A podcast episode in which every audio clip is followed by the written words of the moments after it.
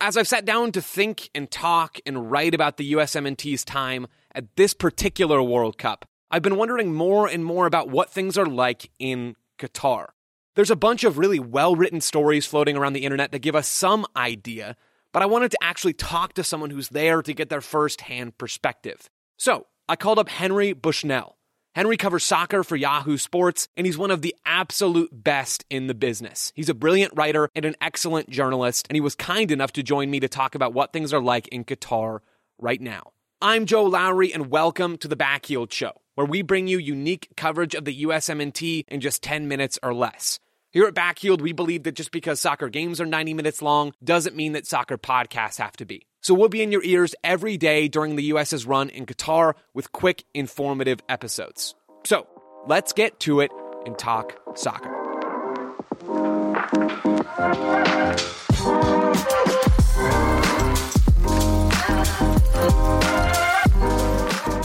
I'm now joined by Henry Bushnell. Henry, thanks for coming on the show. I appreciate it. I appreciate you having me, Joe, and I've been looking forward to this all day. All right, well, let's get to it. How difficult was it for you, Henry, to get to Qatar? And now that you're there, where are you staying? You know, it actually wasn't that difficult at all, especially, having done the past two Olympics where we had to go through some crazy processes to get to Tokyo and especially to Beijing. This one was rather simple. It took a direct flight from Dulles Airport outside Washington, D.C. to Doha here. And, there's an apartment complex that various U.S. reporters are staying at that it's interesting. It's not downtown. It's kind of more so it's in a part of the city that actually feels like Qatar as opposed to this big booming international hub that Doha has become. So it's in like a more traditional area. We hear the prayer calls, and we see people going to and coming out from mosques every day. There's a bunch of different types of shops, whether it's like there's a whole block of just like tailoring shops, I think, and various types of food. So it's an interesting area, and it's been a cool experience so far. Have you had to take extra privacy measures? Because I know there have been a lot of people talking about burner phones, and I know some folks have been trying to figure out extra digital security. What has that process been like for you and Yahoo as well? Yeah, so I have a burner phone, burner computer, all sorts of burner accounts. The only personal account I have access to is my Twitter account, and I don't know how much we need to fully get into it. We are not as willing to take on as much risk as other things, just because I'm responsible for protecting a pretty massive company. But yeah, other people have been worried about that as well. I know some other people have burner phones, and it was definitely something that people thought about. It wasn't like China level precautions, but it was definitely a consideration. And can you explain to folks why are those precautions necessary in the first place for those of you that are in Qatar? Yeah, it's a cybersecurity thing. Qatar isn't China level in terms of like cyber warfare and stuff like that. But I think it's just the over-the-top protection, both for like hacking reasons and also for just like, if in some way like your laptop was stolen or your physical safety was compromised and people got access to your stuff, the company doesn't want to put the company at risk based on that. I basically want to have a computer that I would be fully comfortable just losing if necessary. You talked a little bit about the atmosphere in Qatar from where you're staying. I want to hear more about that. Henry, are people excited about the tournament? Are they subdued, maybe a little bit like some of the rest of us, given all of the issues that surround this particular World Cup? What is the feeling from your perspective in Qatar right now?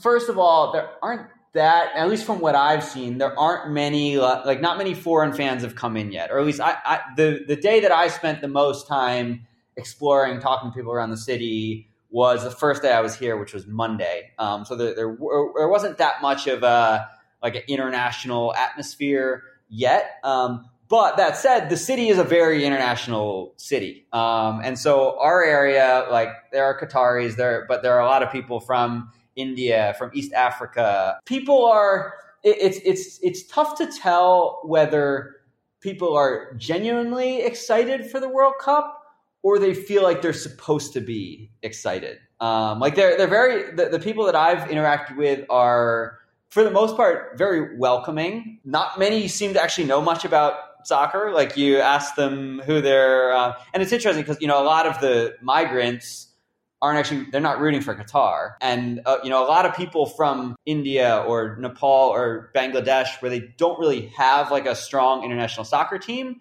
they adopt teams like Brazil or Argentina or Portugal or something like that. So they'll tell you that those are their favorite teams, but you know, the few I've talked to don't really know many players beyond like Cristiano Ronaldo, for example. So I'd say there's definitely like somewhat of a buzz, but then I think we also have to not acknowledge that there's a part of Qatar that, you know, we're not the Qatari government doesn't want us to see, and that's like, you know, the labor camps on the outskirts of the city, which make up a bigger proportion of the Qatari population than you would realize just like being in and around where we are right now. And certainly if you were downtown. So it's a very like complicated city. There are all sorts of contrasts. There's a ton of inequality, which you can just like see with your own eyes, even without talking to people and just, you know, with some of the research I've done. So yeah, overall, it's a really interesting place, having, you know, I've only been there for 5 days, obviously, but it's super interesting.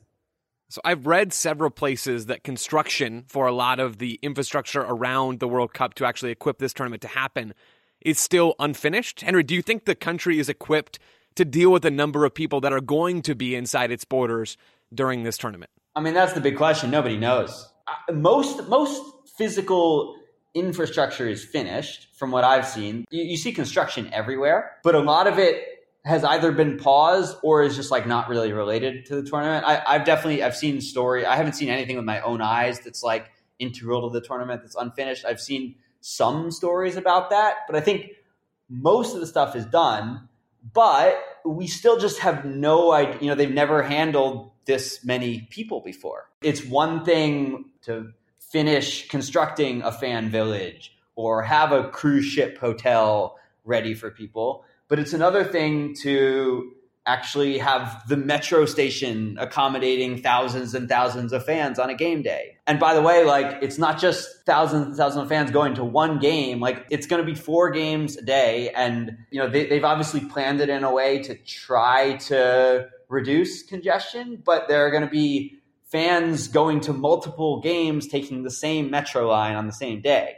Obviously, you know, the organizers have done a lot of scenario planning ahead of time, but you can't really do that until you do it. And there's no way to do a full test dry run for a World Cup. So yeah, we'll see.